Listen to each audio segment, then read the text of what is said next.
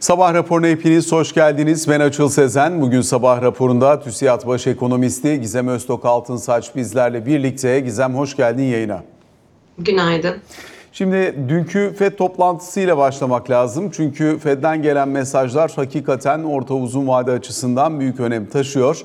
E, FED bir faizi sabit tutuyor. İki faiz indirimi konusunda piyasalarla benzer bir beklentiye sahip olduğunu ortaya koyuyor ama zamanlama konusundaki farkı da net şekilde siz e, Mart ayında bekliyorsunuz ama biz Mart'ı bas e, senaryo olarak görmüyoruz. Dolayısıyla hani bir miktar daha ileride bunu belki tartışabiliriz, konuşabiliriz. Şu anda bunun altyapısı üzerine dahi konuşmadık ama faizde zirveyi bulmuş olabiliriz. Dolayısıyla bu yıl içerisinde faiz indirimi olacağı konusunda da hemen hemen bütün Fed başkanları hemfikir.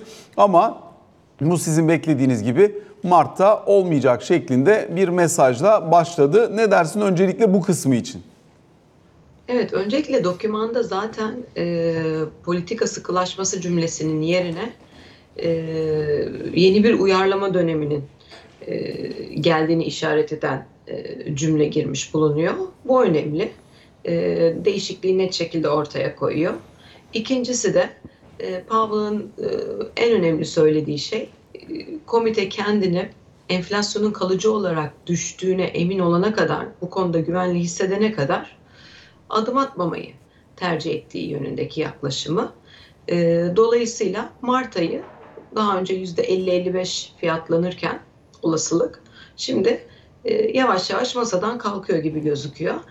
İleriye ötelenmiş bir süreç e, var ama hani bunun dışında işaret ettiği bir e, dönem söz konusu değil. Sadece dot plot'taki üç tane e, hayka birazcık e, pardon kata birazcık işaret ediyor gibi gözüküyor. Onun dışında Mart ayının artık masadan kalktığını e, söylersek yanlış olmaz. Piyasanın bu konudaki agresif fiyatlamasına da adres ediyor. Böyle beklemeyin diyor aslında üstü kapalı. E, ama enflasyondaki gidişattan memnun olduklarını da görüyoruz. Hala daha da bir zafer kazanılmış değil. Yaklaşımı mevcut şu anda Powell'da doğal olarak temkinli duruyor. Dolayısıyla aslında zafer ilan etmiyoruz ifadesi de önemli. Yumuşak evet. inişin gerçekleştiğinden emin olma konusu önemli. %2'lik e, enflasyon hedefine ulaşma potansiyelinden emin olana kadar hamle yapmama söylemi önemli. Senin de aktardıkların gibi. E, bundan sonraki süreç açısından özellikle e, kimin pozisyonlanmayı nasıl gerçekleştireceği de belirleyici olacak. Çünkü bu net mesajların ardından yani indirim konusunda hemfikiriz ama şimdi değil e, mesajlarının ardından örneğin S&P 500 endeksine baktığımızda %1,5'un üzerinde kayıpla günü kapattığını görüyoruz. Evet. 4 ayın en kötü günü. Nasdaq'ta zaten biraz bilanço etkisi de vardı. Oradaki kayıplar %2.2'ler civarında. O da 3 ayın en kötü gününü geçirdi. E, şu anda da biraz önce senin söylediğin gibi Mart ayında bir faiz indirim beklentisi %35'lere kadar gerilemiş durumda. Bir ara %60-65'ti e, dün gün içerisinde. E, dolayısıyla artık piyasa bunu nasıl fiyatlayacak biraz belki ona bakmak lazım. Ne ifade eder sence bu söylem şu ana kadar çok hızlı ve kuvvetli bir faiz indirimi bekleyen piyasa fiyatlaması adına? Yani pariteyi soruyorsun herhalde. ABD 10 yılda soruyorsun. Hem dolar seviyesi üzerinden hem aynı zamanda hisse senetlerindeki risk iştahı üzerinden hem de yine benzer şekilde 10 yıllıklarda da dün bayağı hareket oldu. 3.93'lere kadar geldik mesela. Geldik. Ee, ama hani dörtleri yeniden yukarıya atmadık onu söyleyebilirim. Ee, yukarıya doğru bir hareket yeterince oldu mu ee, emin değilim onu söyleyeyim. Ee, bence tahvilde bir miktar yukarı yönlü hareketin olacağını düşünüyorum. O faiz indirimleri, agresif faiz indirimleri çoktan fiyatlandı bence ABD 10 yıllıkta. Dolayısıyla a düşündüğümüz kadar da fazla olmayacakmış. Fiyatlaması görürsek şaşırmam. Ee, ama tabii çok volatil biliyorsun. Yani zaten hani dörtlerin üzerine de çıkması an meselesi oluyor. Azıcık bir data geldiğinde. Bunun dışında e, muhtemelen parite 1.08 1.0850 hareketini yapıyordu. E, aşağıya kıracak gibi gözüküyor ama ilk aşama 1.08 aşağı kıracak gibi gözüküyor. E, ama e, birkaç kere deneyeceğini düşünüyorum. biraz sanki dolar lehine bir görüntüye doğru yeniden gidiyoruz gibi gözüküyor. Ee, bunun dışında hisse senetleri zaten çok agresif fiyatlamıştı açıl. Muazzam bir rally görmüştük orada. Onun biraz geri çekilmesini yaşarız. Ama şunu da söylemek lazım. ABD ekonomisi ve FED enflasyonla mücadelesinde başarıya doğru gidiyor. Ve bu başarıya giderken de tabii ki daha %2'den uzağız. Ee, ama bu başarıya doğru giderken de ekonomi üzerinde çok ciddi bir sıkıntı olmamış gibi gözüküyor. Yani bu işi e, gerçekten fena olmayan bir iktisadi faaliyet görüntüsüyle ve ikiye doğru yakınlaşan bir enflasyonla kapatacak gibi gözüküyor. E, bu da e, gerçekten yumuşak bir geçişi başarmış bir Fed demek. Ama bizim bunu konuşmamız için birazcık böyle üçüncü çeyreğe gelmemiz gerekiyor. Bence. Bu birincisi. İkincisi e, CPI rakamı e, tüfe. Enflasyon rakamı hala yüzde üç dörtler, yüzde üç nokta dörtler civarında. Yani yeterince e, düşüyor değil. Ama tabii Fed'in takip ettiği çekirdek PC'ye baktığımızda e, iyi rakamlar geliyor. E, Dolayısıyla e, orada fena olmayan bir performans var ve ikilere doğru yakınlaşması daha kolay gözüküyor. Bu da pozitif tarafı genel gerçekleşmenin. Bunun dışında istihdam piyasası hala daha güçlü duruyor. Yani kötü değil. E, Bütün bunları topladığımızda e, Fed'in şu anda temkinli yaklaşımını son derece doğru buluyorum. Haziran'da bilmiyorum açıkçası orada bir e, indirim gelir mi e, gelmez mi E, tam emin değilim. Belki bir miktar daha bile. Gerçi olabilir açıl. Haziran olabilir. Üç taneyi eğer e, düşünüyorlarsa ama tabii ki de dataya bakacağız. E, piyasanın düşündüğü kadar agresif yani 6 tane düşünüyordu piyasa. Bir agresife de olmayacağını Powell zaten net şekilde dün işaret etmiş oldu. Yani Mayıs'ta indirim beklentisine baktığımız zaman oldukça kuvvetli hale geldiğini söylemek mümkün gibi görünüyor. Bence Mayıs'ta sözel yönlendirmesi güçlenir. Bir dönem sonra gelir gibime. E, Ee, ama %95 Mayıs erken geliyor ama olabilir, haklı olabilirsin. yani oldukça kuvvetli bir Mayıs beklentisi var. Haziran Evet. ayında da yine kuvvetli bir şekilde indirim beklentisi var. Yıl sonuna geldiğimiz zaman e, kabaca işte 5 5,5 civarında faiz indirimi gerçekleşmiş olabileceğini, faizin %4'ün altına gelme potansiyelini fiyatlara dahil etmiş gibi görünüyor şu anda. E, dolayısıyla işin bu kısmı önemli ve belirleyici. Euro dolar çaprazı Ama açısından da bir fiyatlama değil onu söyleyeyim yani şunu söyleyelim. 6 fiyatlıyordu zaten 6 tane indirim fiyatlıyordu zaten piyasa 5.5'a düşmüş durumda. 5.5 çarpı 25'e. Çok agresif bir fiyatlama yok. E, Şu anda Euro dolar tarafında da 1.08 sınırına gelmiş durumdayız. Daha aşağısını bekliyor musun? Evet evet dediğim gibi yani bence dener. 1.08'in altına deneyecek gibi gözüküyor ama birkaç kere git gel yapar bence. Ee, Bundan sonraki dataya bakar. Yok, yani söylemek istediğim şey şu. Hani ikisi de faiz indirim döngüsünde e, birbirine yakın ve benzer yerlerde geleceği için faiz farkı üzerinden bir fiyatlamanın agresif 1.06, 1.05 buralara doğru bizi orta uzun vadede kalıcı şekilde taşıma potansiyeli adına soruyorum. Bence var. Yani e, stratejik trading adı, stratejik bakacak olursan dolar lehine zaten görüntü. Ama ne olmuştu? Hatırlayalım. Fed'in Ekim-Kasım'daki bu e, yumuşak yaklaşımının ardından piyasa agresif bir fiyatlamayla 1.10, 1.12 bandını denedi paritede. Şimdi onu geride bırakıyoruz muhtemelen. Bence soru bu. O kısım geride mi kalıyor? Ve yeniden yolumuza dolar lehine mi devam ediyoruz? Yoksa kısa vadeli 1.08'i mi kırıyor? Ee, kısa vadeli olabilir. 1.08'i kırması. Yani geçici bir dolar değerlenmesi olabilir. Yeniden 1.10, 1.12'yi deneme ihtimali var. Ama toplamda görüntü dolar lehine. Yani ben bu yıl içinde 1.06'lara doğru hareketi zaten uzun vadeli doların güçleneceğine inandığım için bekliyorum. Ama kısa vadede şu an o an mıdır? Emin değilim. Bence değil. Anlatabildim mi? Net mi? Yani Anlatabildin gayet net. Problem yok anlatımında. Geçiyorum şimdi buradan. Ee, aslında Amerika tarafı için enflasyonun aşağı geliş trendi e, net olarak görünüyor. Fakat ne kadar vadede ne kadar aşağı geleceği belirsiz. Biraz önce söylediğin gibi. Avrupa tarafındaysa dün gelen enflasyon rakamlarına baktığımızda Almanya'da mesela %2.9'a geldi. 2,5 yılın en düşük seviyesinde. Fransa'da 2 yılın en düşük seviyesinde. Dolayısıyla faiz artırımları yoluyla enflasyonu düşürme hareketi net ve bariz bir şekilde buralarda çalışmış gibi görünüyor ama sadece faiz artırımıyla değil elbette dün Powell'ın da söylediği gibi arz sorunlarının ortadan kalkmış olmasının dezenflasyonist etkilerini de çok doğrudan gördük diyor. Bu Avrupa için de geçerli, Amerika için de herhalde. Şöyle, şimdi Amerika için kesin geçerli. Fakat Avrupa'da enflasyonun bu kadar hızlı düşmesinin bir diğer sebebi de Avrupa'nın enflasyonunun daha çok arz yanlı olmasıydı. Ee, şunu demeye çalışıyorum. Fed'in mücadele ettiği şey aşırı talep. Arz da var ama enflasyonun ana trendinde aşırı talep etkili ABD'de. Avrupa tarafında enflasyonun bu kadar e, yukarı çıkmasında arz yanlı etkiler daha fazlaydı. Şimdi o arz yanlı etkileri bir miktar daha e, kontrol edebiliyor, gözüküyorlar. Şunu da söyleyeyim, o etkiler gittiği için daha hızlı düşüyor. Yoksa Avrupa'da talep yok. Yani Avrupa ekonomisi zaten e, duraklıyor. E, vaziyet böyle olduğu için de e, aşırı bir talepten söz etmemiz zaten çok söz konusu değil.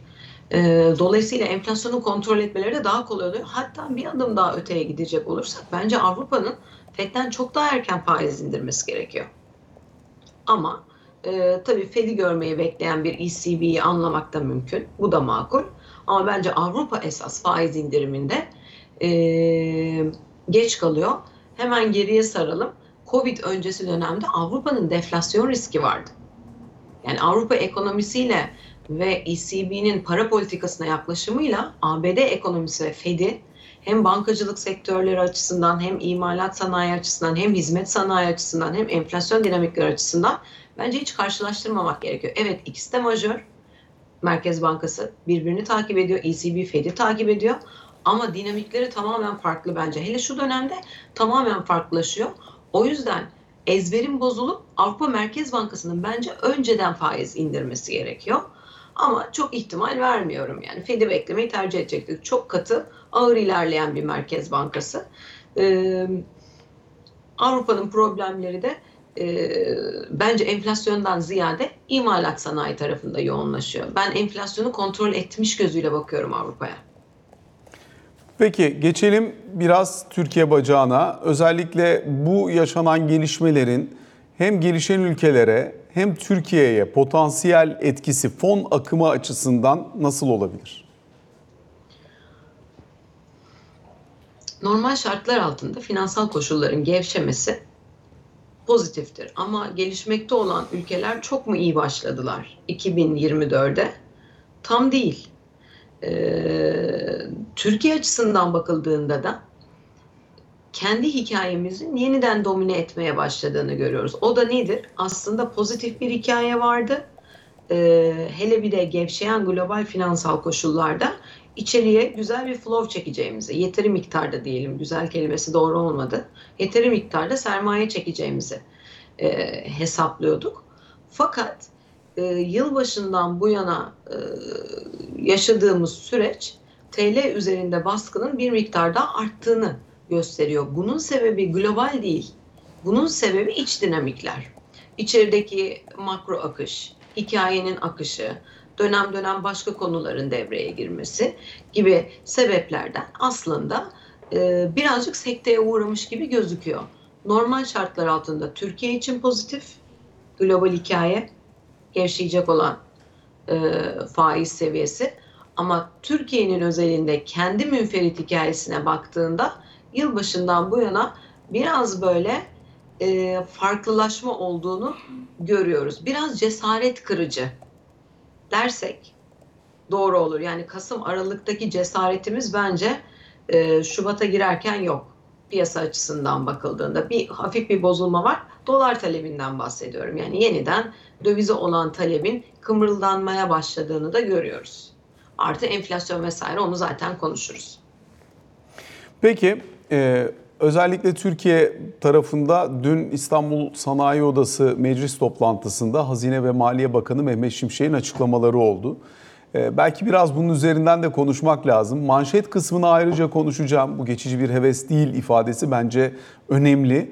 Ee, ama bunun ötesinde enflasyonu düşürmek ve fiyat istikrarını kalıcı hale getirmek için yapılacak şey bellidir. Dünyadaki diğer ülkeler bunu nasıl yaptıysa biz de böyle yapacağız şeklindeki ifadesini ve yaklaşımını e, bu biraz önce başladığımız Amerika, Fransa, Almanya, Avrupa'nın geri kalanı çerçevesinde konuştuğumuz enflasyon minvalinde bir sormak isterim sana ne dersin diye. Ee, son derece doğru bir yaklaşım. Hani yaklaşımda bir problem olduğunu düşünmüyorum. Sözel yönlendirmelerde hiçbir problem olduğunu düşünmüyorum. Ee, geçici bir heves değildir demek. Biz bu işte kararlıyız. Ve hedefe gitmek için de her türlü gereken adımı atacağız demek aslında. Dolayısıyla hesabınızı da buna göre yapın e, demeye çalışıyor bence Bakan Bey. E, doğrusu da bu. Böyle olması gerekiyor. Yani enflasyonun en zorlu kısımlarından geçiyoruz. Enflasyonla mücadelenin. Ve bu kısa vadeli olmayacaktır. Yani neresinden baksanız e, en doğruları yapsanız bile en az 3 yıl sürecek bir e, zaman. Dolayısıyla da e, hem sabır gerektiren hem kararlılık gerektiren hem de mutabakat gerektiren bir süreç. Zaten mutabakat olursa o sabır ve kararlılıkta topyekun geliyor. E, dolayısıyla bunlara işaret ettiğini düşünüyorum. Avrupa'yı, ABD'yi açıkçası açıl bizle çok karşılaştıramıyorum. Dünyada evet hem gelişmekte olan ülkelerde hem gelişmiş ekonomilerde enflasyon düşüyor. 2024'te daha da düşük olacak. Ee, ama Türkiye özelinde durum birazcık daha farklı. Türkiye'nin enflasyon dinamikleri tamamen globalden ayrışmış durumda. Çünkü Türkiye yıllarca global para politikasından da ayrışan adımlar attı. Ama bununla mücadele nettir, bellidir. Yani bunun tartışılır bir yanı yok. Bakan Bey de bunu adres etmiş. Ee, onları yapmaya devam edeceğimizi söylüyor. Benim buradaki tek soru işareti e, bu söylemlerin hiçbirinde problem yok ve yaklaşım bence son derece net, doğru. Fakat atılan adımlar söylemlerin içeriği kadar kuvvetli mi? Ya da aldığımız sonuç yeterli mi? Bu dönemde, bu zamanda olması gereken sonuç yeterli mi? Ee, ben de soru işareti biliyorsun. Çünkü iç talep hızlı ee, ve e, aslında piyasada da para var. TL bolluğu falan var. Yani biliyorsun bunları. Bütün bunları topladığımızda ben biraz daha hızlı hareket etmemiz gerektiğini düşünüyorum. Hemen hemen her konuda. Yani bu likitte yönetimi olabilir, e, tüketici kredileri olabilir, e, kredi kartı faizleri olabilir, her neyse. E, ve sadece de konu bu değil. Seninle çok uzunca bir süredir konuşuyoruz. Kayıt dışı ekonomiden tut, sosyal yardımlara kadar veya ücret ayarlamalarına kadar, ikramiyelere kadar, EYT'ye kadar bunların hepsi piyasaya para çıkartan unsurlar. E, vaziyet böyleyken de e, tam maksadınıza istediğiniz zaman erişmeniz söz konusu olmuyor. Bugün hesapladığınız seviyeye de yıl sonunda gelmeme ihtimaliniz oluyor enflasyonda. Benim kaygım bu. İkinci kaygım da e, reel kesimin sabırlı olması gerektiğini düşünüyorum. Bu uzun soluklu bir mesele. Bu programdan vazgeçildiği takdirde bu ister TL tarafında olsun, TL tarafında yapılan çağrılar bacağında olsun. TL'nin değer kaybından bahsediyorum. Katılmadığım bir süreç. Bakan Bey'in dediklerinin hepsine aynen katılıyorum. Ee, ister e, kredi bulmada olsun vesaire. Evet zorlu bir süreç ama buralarda bıraktığımız takdirde çok daha zoruyla karşı karşıya kalırız. Çıkamayız, bugünden daha mutsuz oluruz. Onu net söyleyeyim. O yüzden şu anda yaşanılan baskı ki bence açıl hala daha şiddetli bir baskı yok ekonomide. Doğru adımlar atıldıkça kısa bir süre katlanmamız gereken bir süreç olacağını ardından da enflasyonu kontrol edeceğimizi e, umuyorum diyeyim. Ama bende soru işaretleri var. Yavaşız ve iç talep hala güçlü. Burada birkaç tane temel unsur var. Bir tanesi maliye politikasından bahsettiğin için e, işte işin belki o bacağına da değinmek lazım. Dün Sayın Şimşek'in açıklamalarının içerisindeki önemli konulardan bir tanesi şu. Özellikle deprem maliyetini dışarıda bırakarak bakılması lazım bütçeye diyor. Bunu zaten Tabii. biliyoruz. Sonuç itibariyle Aralık ayındaki bütçedeki o hareketlenmenin de daha önceden yapılmış tahsisatların geri alınmamasından kaynaklandığını da biliyoruz. Ee, şöyle diyor, özellikle deprem hariç bakıldığında bütçe açığı %1.7'si milli gelirin. Dolayısıyla diğer ülkelere baktığımız zaman bu %5,5'tur. Dolayısıyla bizim bütçemizin aslında sıkı olduğunu söylemek mümkün. Diğer taraftan diyor maliye politikası ile ilgili kaygılanmayı gerektirecek de herhangi bir şey yok. Bizim burada belirlediğimiz iki tane ana kriter var. Bunlardan bir tanesi Maastricht kriteridir zaten. E, bu, e, kamu açığının e, milli geliri oranının %3'ün altında kalması. Diğer taraftan da borç bölü milli gelir oranının %40'ın altında kalmasını istiyoruz diyor. Dolayısıyla hani biz bunları sağlamak için elimizden geleni yapacağız. Deprem tek seferlik bir etkidir. Dolayısıyla bu etkiyi dışarıda bıraktığımızda biz kamu borcu yönetimi açısından da elimizden geleni yapacağız diyor. Tasarruf tarafı hani harcama tasarrufu tarafı konusunda elbette verdiği bir mesaj var ama biz biliyoruz ki kamu harcamaları çok yoğun bir şekilde yapışkan. Dolayısıyla bunları kısma imkanının olmadığını bilerek bakmak lazım herhalde. Gelir artırıcı ne olacak? Biraz bunlara odaklanarak mali disiplin üzerinde değerlendirme yapmak gerekecek herhalde. Ne dersin? Şimdi şöyle, öncelikle bütçede şunu bilmemiz gerekiyor. Kur korumalı mevduatı biz dışarı çıkarttık açıl. Dolayısıyla o 1.7'de aslında kur korumalı mevduat yok. Ve kur korumalı mevduat bir parasal genişlemedir. Dolayısıyla onu çıkarttınız aslında o bütçenin içinde. Yani fark etmez. Ben gün sonunda 2024 bütçesi için soruyorum. 2024 bütçesi için yok. Ha, 2024 bütçesi için yok ama ben geçmişte olan ve şu anda piyasada kalan likiditeyi e, ihmal edemem ki. Yani bu bir süreç. 1.7 e, geçtiğimiz yıla ait 1.7 artı 3 küsurda işte 5.4 ile kapattık. Anlatabiliyor muyum?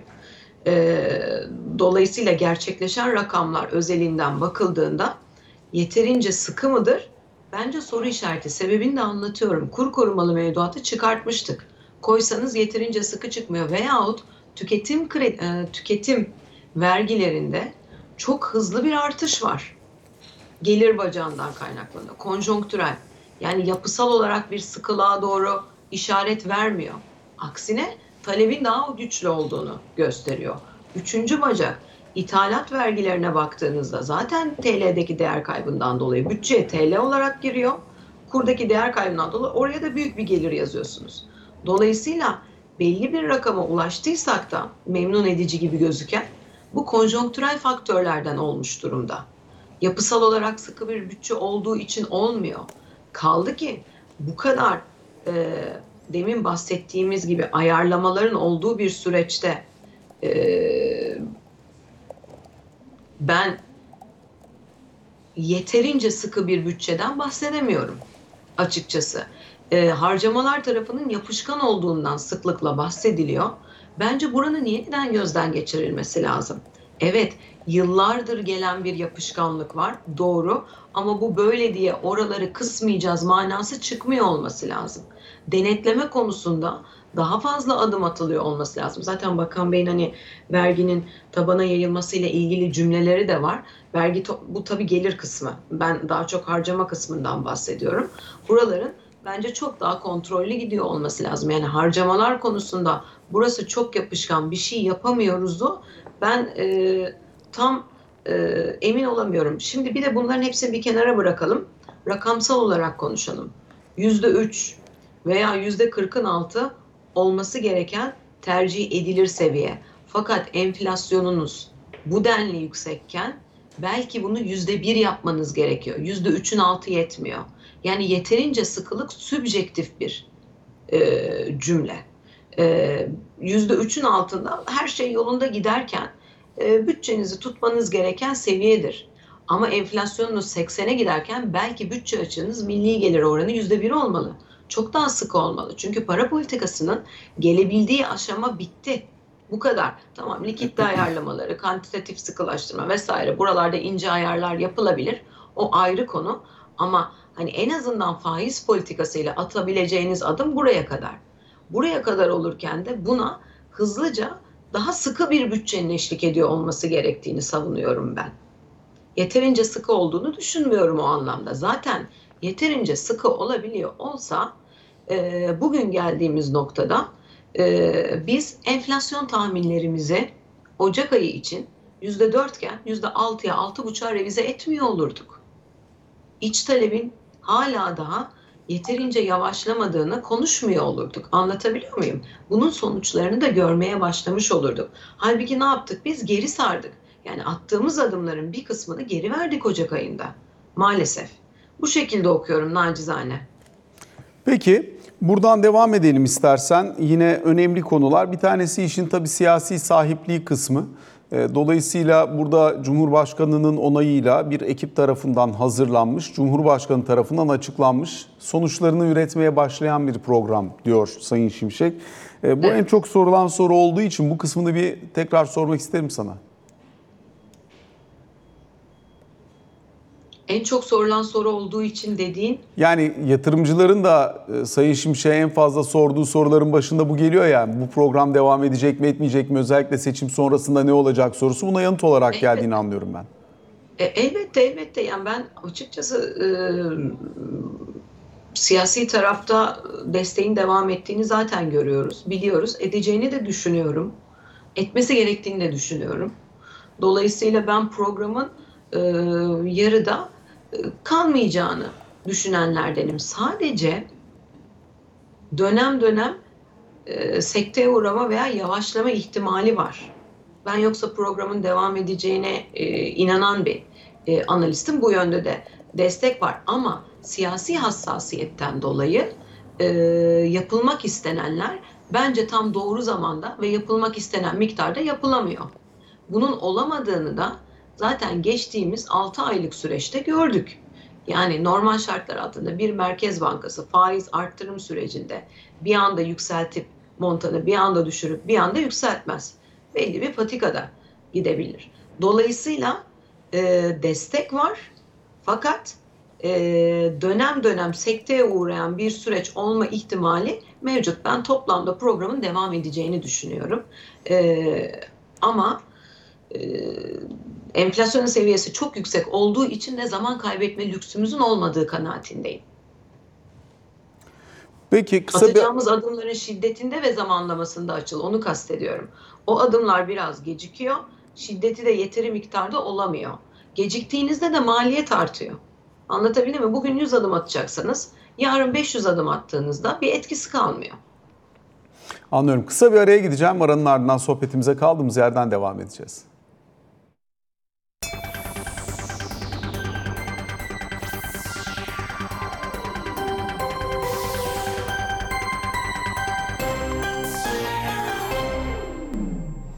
Sabah raporunun ikinci bölümünde TÜSİAD Baş Ekonomisti Gizem Öztok Altınsaç'la sohbetimize kaldığımız yerden devam ediyoruz. Gizem likidite kısmından söz ettik ya çok hızlıca oradaki kompozisyon üzerinden de gidelim istersen. Sonuçta e, bir taraftan hani swap cephesiyle fonlamanın devam ettiğini görüyoruz. API fonlamasındaki miktar giderek azalmış durumda. Seninle salı günü de konuştuk ama sonuçta depoyla haftalık vadede çekilen toplam likidite 600 milyar liranın üzerine geldi. Likiditede bundan daha fazla, daha farklı ne adım beklenebilir diye sorayım sana. Yani depoyla devam edebilir açıl. Ee, Salı günü gelen uygulamalar piyasadan yaklaşık net nette 50-60 milyar TL çekecek gibi gözüküyor. Net net konuşuyorum. Her iki bacaktan da gelecek olan biri götürüyor, biri getiriyor biliyorsun.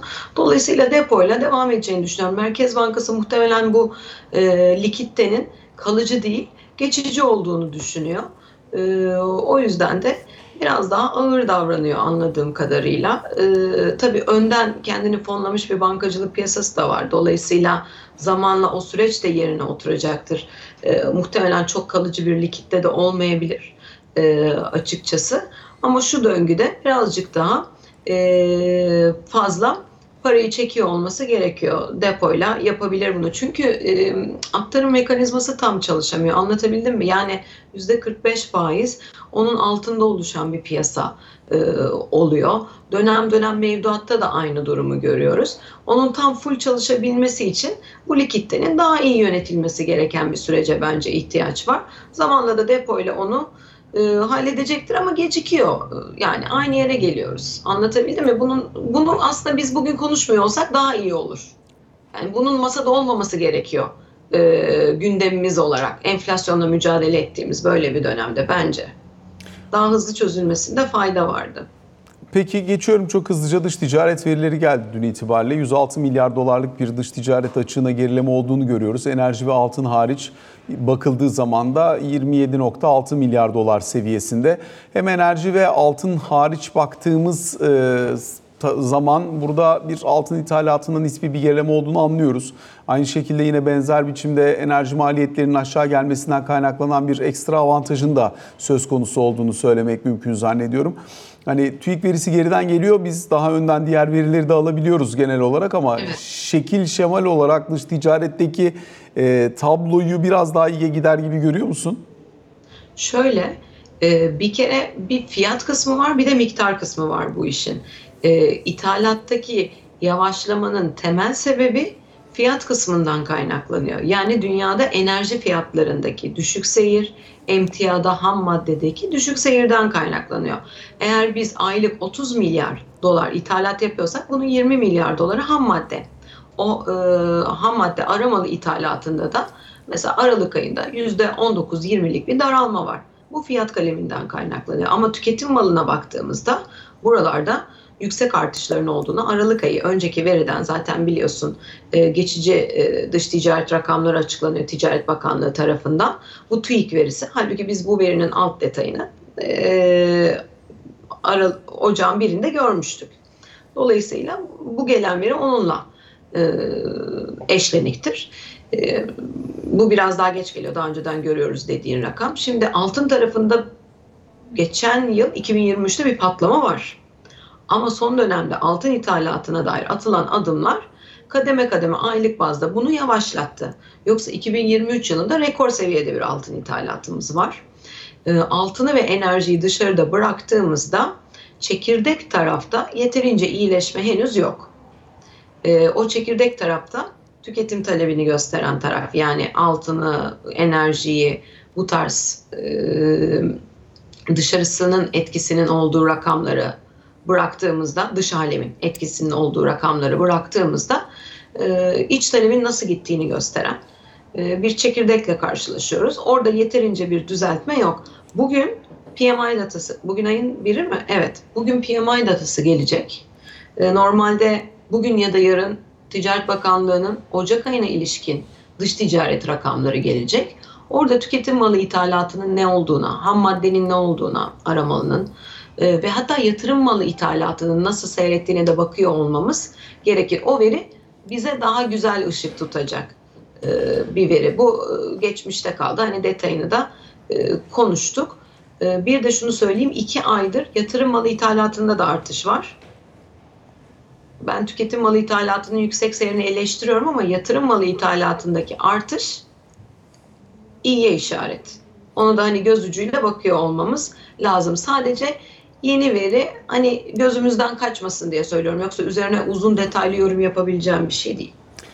Ee, son olarak bir de turizm rakamları geldi dün itibariyle. Aslında bugün de e, Ali Can Türkoğlu'nun bir röportajı olacak. E, Turizm Bakanı Sayın Mehmet Nur Ersoy'la. Dolayısıyla e, o röportaj sırasında da daha net bir şekilde anlatma, aktarma şansına sahip olacağız. Fakat turizm rakamlarına baktığımızda e, aslında turist sayısı 57.1 milyonla rekor seviyeye çıkmış görünüyor. Geceleme başına harcama 99 dolara gelmiş. Yine burası rekor seviyeye işaret ediyor. Keza turizm geliri olarak da 54 milyar dolarlık bir rakama ulaşıldığını anlıyoruz.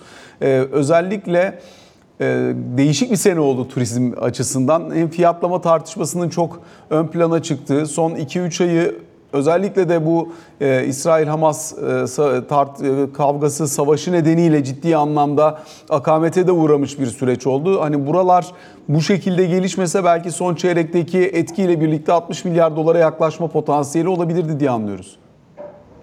Evet, hele doğru fiyatlama yapmış olsaydık e, bence yaklaşırdık. Bunun bu yıl düzeleceğini düşünüyorum açıl. Doğru fiyatlamadan kastımız da söyleyelim. E, aşırı bir yüksek fiyatlama var turizm sektöründe e, Türkiye'de. E, geçtiğimiz sezon öyle oldu. Bu da 10 turist çekebilecekken aslında 6 turist çekmemizle sonuçlandı. E, ben normal e, şartlar altında 60 milyara ulaşabileceğimizi düşünürdüm bu arada. Bu yanlış fiyatlama olmasaydı. Dolayısıyla bunun düzeldiği bir ortamda düzeleceğini düşünüyorum 2024'te. Ee, ve jeopolitik tarafta herhangi bir sıkıntılı süreç olmaz ise tabii ki o koşulu koymamız gerekiyor. Ee, 2024 yılının 2023'ten daha da iyi bir yıl olmasını bekliyorum Türkiye açısından turizmi konuşursak. Gizem Öztok Altınsaç çok teşekkür ediyoruz sana. Bugün bizlerle birlikte olduğun ve sorularımızı yanıtladığın için sabah raporuna böylelikle son noktayı koymuş oluyoruz. Hoşçakalın.